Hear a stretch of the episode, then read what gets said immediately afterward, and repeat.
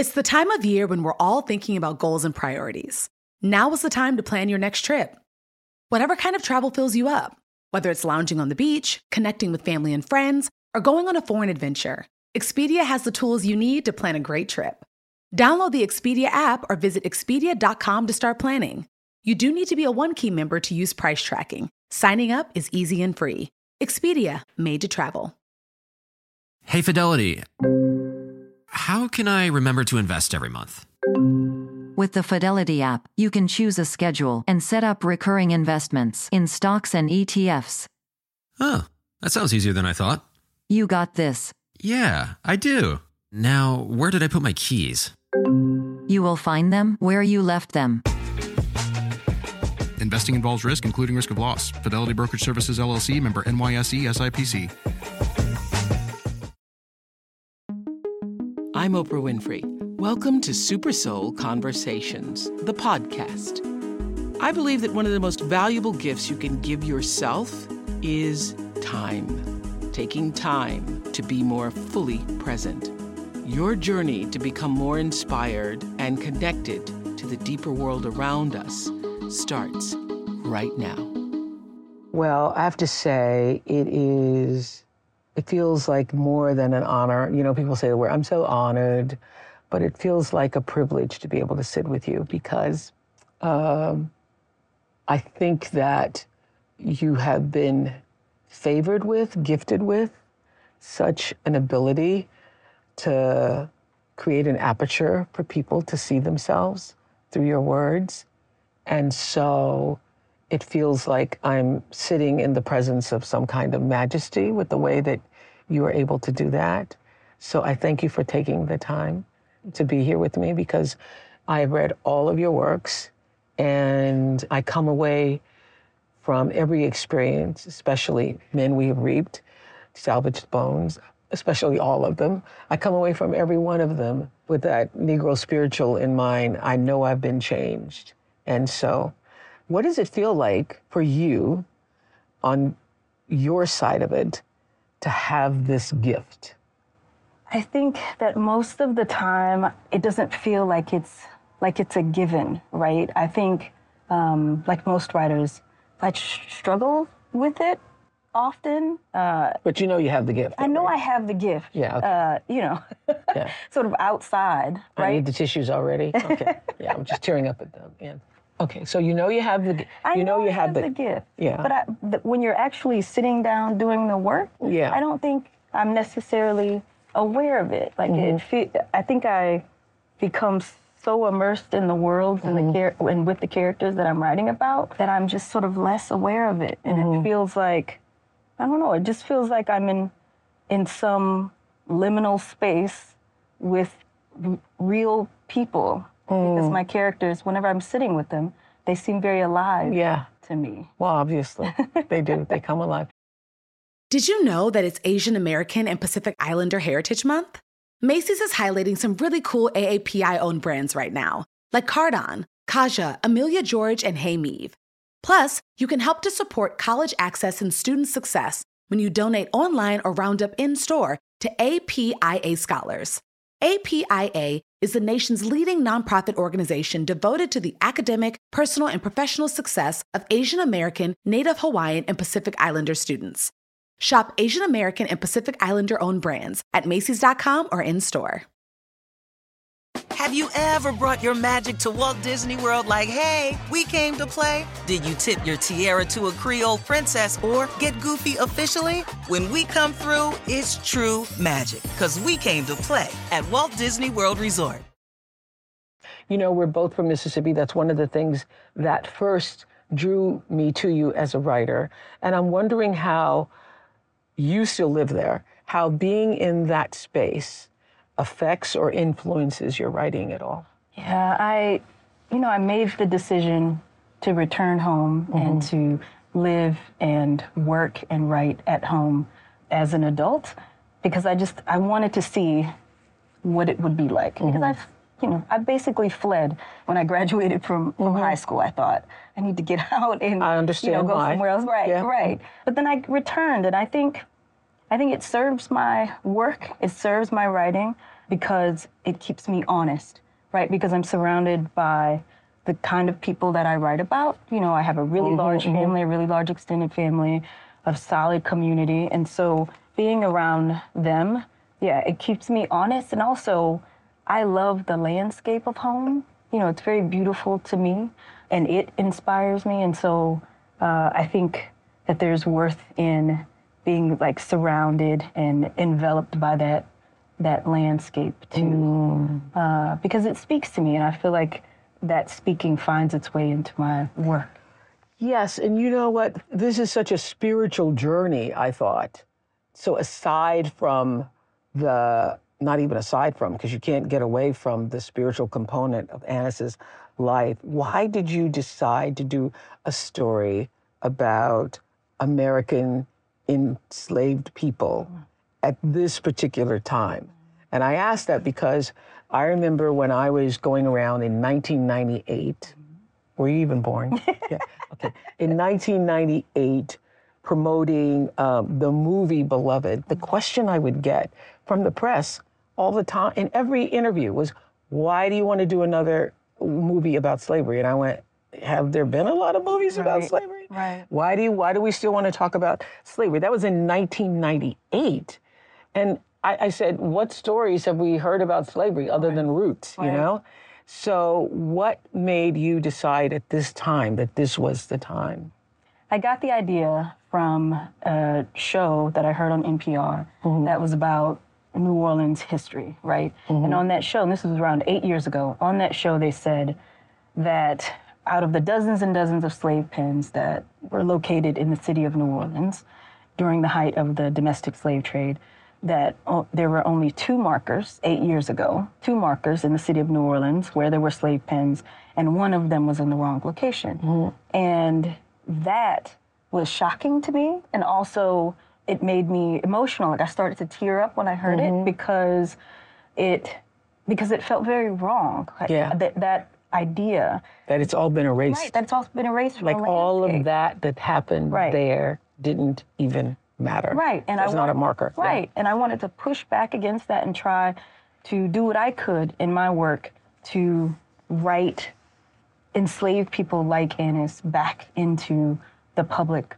consciousness because I, I talked to actually spoke to Ta-Nehisi Coates about this Mm. because I was feeling some anxiety when the water dancer came out because I was working on Let Us Descend and I was like I don't know if there is there room for this Yeah. and he said he said, you know, Jesmyn, there were millions of enslaved people. So there are millions of stories to tell about enslaved people. Um, and, and, and, it, and it's a very simple thing. It's a very simple statement, but it just made perfect sense. Isn't that so interesting for us in our culture? We have to say, well, was that one enough? Right. Yeah. Will the public re- receive another? Right. So the fact that the story has been received Mm-hmm. and is now a New York, yet again, a New York Times bestseller, Mm-hmm. does what for you? Makes you feel what?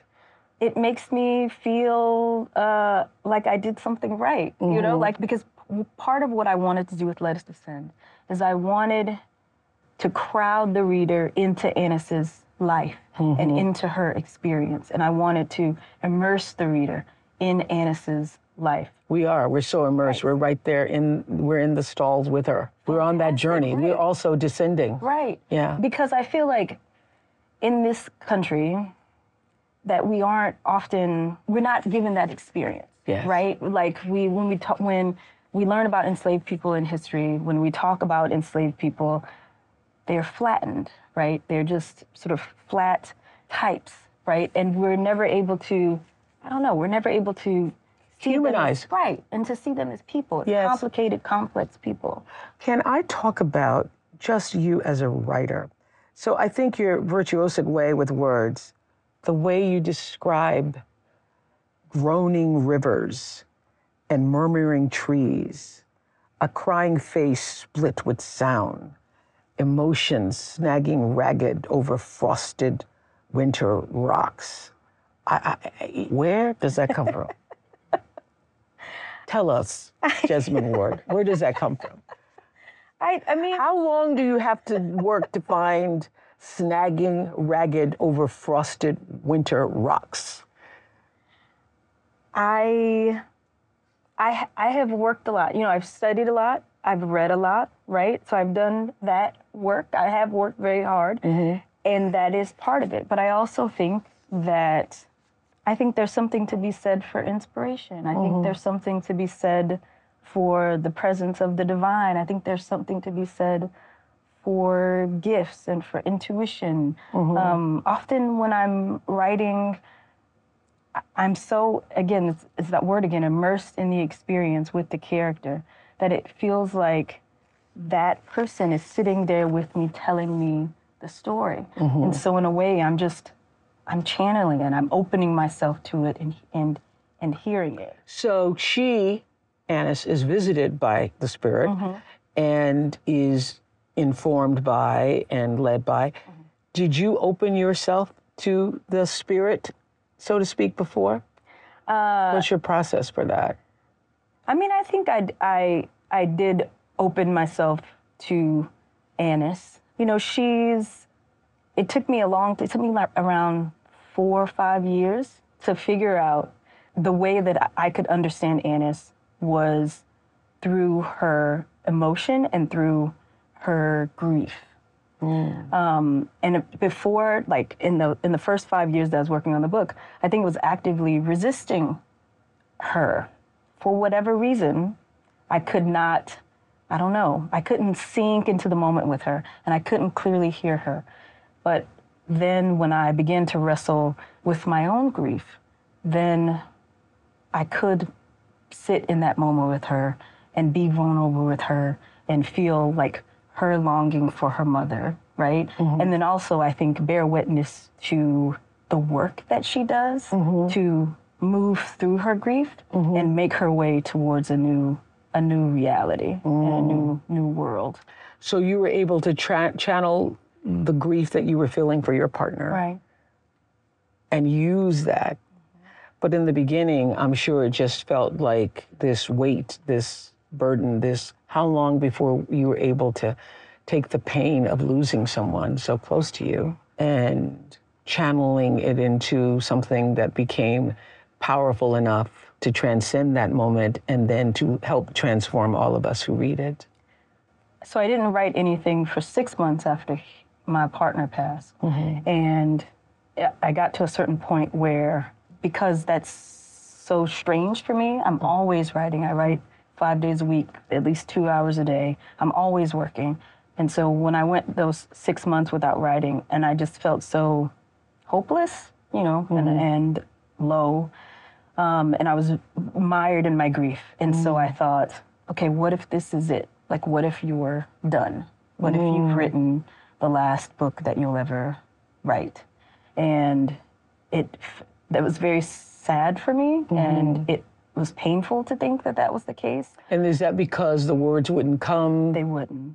I couldn't write anything. the thing that you'd been doing forever, uh-huh. now you just you, you were empty. Yeah. Yeah. Because I think at the at the heart of what I do is hope, right? I mm-hmm. mean, I mm-hmm. feel like that's part of the my motivation for writing about the people that I write about and writing about the places that I that I mm-hmm. write about, right? It always comes from a from a place of love and a place of of hope that through my writing and through my work that you know, by telling these stories, that that can do some good in the world. Mm-hmm. So I think that I was just so mired in grief with my my partners leaving mm-hmm. that I didn't have that hope at that mm-hmm. time. And so I sat with that that idea that I wouldn't write anything again. But did you give yourself time to properly mourn? Because I think that for so many people, and I think by now people who are following your story know that you lost your partner during COVID. That was just such a shock to Yeah. all of us. The system, the and you know when I now think of, I think about it all the time when people say, "Oh, COVID's nothing," I feel insulted. Right. I Right. feel insulted. I feel that it somehow diminishes Mm-hmm. the sorrow and the grief that everybody who's been through that, Mm-hmm. people who lost their loved ones, where people say, "Oh, yes, I haven't. It, it, Right. it, it's nothing," because I don't even think our brains could even comprehend Right. all of it at the same time. Did you feel that Right. too? Was that part I, of it? I did. I think I think that that was part of what silenced me in those first months mm-hmm. as well. But then I just heard, I heard this voice, and this voice said the last thing that he would want is Yeah. for his loss to silence you. Mm-hmm. And and and I and I said okay. you know, it felt like a communication. And so I said okay, and then I dove back into the book. But I think the writing of the book, um, you know, because that took like two years, right? After that, um, where I was w- working on the rough draft and then working on multiple multiple revisions. I mean, I was still working my way through grief then, and to be honest, like I'm still working my way through grief. Of course you now. would be, I mean, yeah. it comes and it it comes and it goes. It never leaves. Right. It's just Ebbs not as returns, often. ebbs It's not not as returns. often, right? Yeah. And also, you never know when it's going to show up. Right. You never know when it's going to show up. Have you ever brought your magic to Walt Disney World like, hey, we came to play? Did you tip your tiara to a Creole princess or get goofy officially? Step up like a boss and save the day? Or see what life's like under the tree of life? Did you? If you could. Would you? When we come through, it's true magic. Cause we came to play. Bring the magic at Walt Disney World Resort. You like to watch new stuff, right? Well, go to Hulu and see what's new, because Hulu has new stuff all the time. Like Vanderpump Villa, the new docudrama starring Lisa Vanderpump, where first class luxury meets world class drama. A new season of The Kardashians, starring The Kardashians, of course, and Grand Cayman, Secrets in Paradise, the sizzling new reality show set in the tropical Caribbean. It's all new and it's streaming now on Hulu. You know, people often ask, um, what do you want the readers to feel when they come away from it? I want to know what you felt when you came away from it. It's it's it's difficult to answer that question because I don't want to spoil anything at the end. But I I can say this. Part of what I learned in writing my way south with Annis and in sitting with her on her journey was that I I learned that to wake up in the morning is is resistance, right? To breathe is resistance. To stand up, to walk, to move at your own pace through the world, to choose to live is resistance.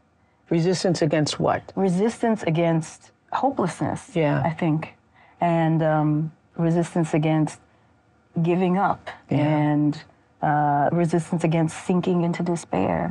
Um, and so writing with Annis helped me, I think, find my way to that to that realization. I think we came to it together mm-hmm. in the book.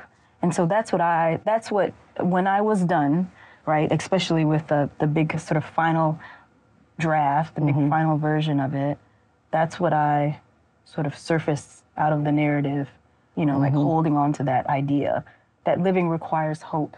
Well, that's what I want people to know too. I don't want to give anything away either. I don't, don't want to give anything away. but I want people to know that you come out of it with this sense of hope and that her just continuing mm-hmm. is its own form Right. of liberation. Right. Yeah. Yeah. Yeah. And it is obviously a historical novel, but what do you think it has to say about where we are now? I think that we can all learn from Annis. I think mm. that so many people, as you said earlier, are are struggling right now. You know, Yeah. struggling with grief, struggling with a changed world, struggling to make their way into um, a future that looks very different from what they thought that their lives would would mm-hmm. look like, mm-hmm. right? And so I think there's something to be said for following a character like like Annis who who finds her way through that, right? Mm-hmm. Who is able to create a, you know, new and hopeful future for herself in the midst of hardship and tragedy. Yeah. You know, in the very beginning, when the man who sired her sees her in the room and the kiss between the two of them, that happened. It's one of those things where the, when I first read it, I went, ah, yes, of course. Mm-hmm. Women would have found each mm-hmm. other. Men would have found each other. They mm-hmm. would have, they would have found each other. When did it occur to you to make that relationship a relationship? Mm, pretty early on in the in the rough draft because like you it just it just it came to me like i think it was maybe part of her like Yeah. she was saying this would happen you know Yeah. this person would find me this safi this person would sort of pull me from my grief this person would remind me that there are lighter things in There's a reason to keep going. Right, Yeah. right. Yeah. Yeah. And now that moment when you finish the manuscript and you hit send Mm-hmm. and you can let it go and release it into the world, do you feel fully released or is there a part of her that abides with you still? Oh, there's always a part of your characters that abide with you, I think. I mean, I think, you know, all the books that I've written, those people are still with me. Um, you know, because because I, I love all the characters that I write. Um, I it's it's actually a thing where with every book that I ever finish, I always cry at the end, like once I send it off because because it, it makes me sad that I'm not able to live with the, the people, you know, mm-hmm. that I'm writing about day in and day out anymore. You know, mm-hmm. that now they'll go out in the world and they'll take on other lives and other meanings to, you know, to the audience, to, to readers. Mm. But but they still they still remain with Did you always know that you had this gift? Have you how long have you always known? I ha- I haven't. I so I've always loved reading, right? Because Right. you're a reader before. Yes, of anything, course, of course. I've always loved reading. When I was much younger, what authors did seemed like a sort of magic, Yeah. right? Like when I was in elementary school. I still feel that. Right? I was like, that's so magical, but I, I could never do that, right? And then I wrote a poem for Arbor Day when I was in sixth grade, Mm-hmm. and my teachers loved it. And it was the first time that I'd ever written anything and that people responded Mm-hmm. positively to it. Um, and then I, and so that then that planted the seed in the back of my head, and I thought maybe this is something that I could do when I get older. And and so I began writing mostly mostly poetry, Mm-hmm. uh, and then I tried to tackle fiction when I was in high school. Um, and Well, the poetry still comes through your writing. I love poetry. I still read a lot Obviously. of poetry, and I try to incorporate it in my writing. yeah. Groaning rivers and murmuring trees. Dude, Absolutely poetic. So, what what was the first author that you read that made you go, "Wow"? I can't. I can't choose just one. Okay. I, you know. We'll choose three. okay. Toni Morrison, of course. Yes. Which? Which was the book? Beloved. Beloved. Ooh, yeah. Beloved. Um, I, I might get some flack for saying this, but William Faulkner's As I Lay Dying is a mm-hmm. book that I love and that I read over and over again because I love the poetry of it.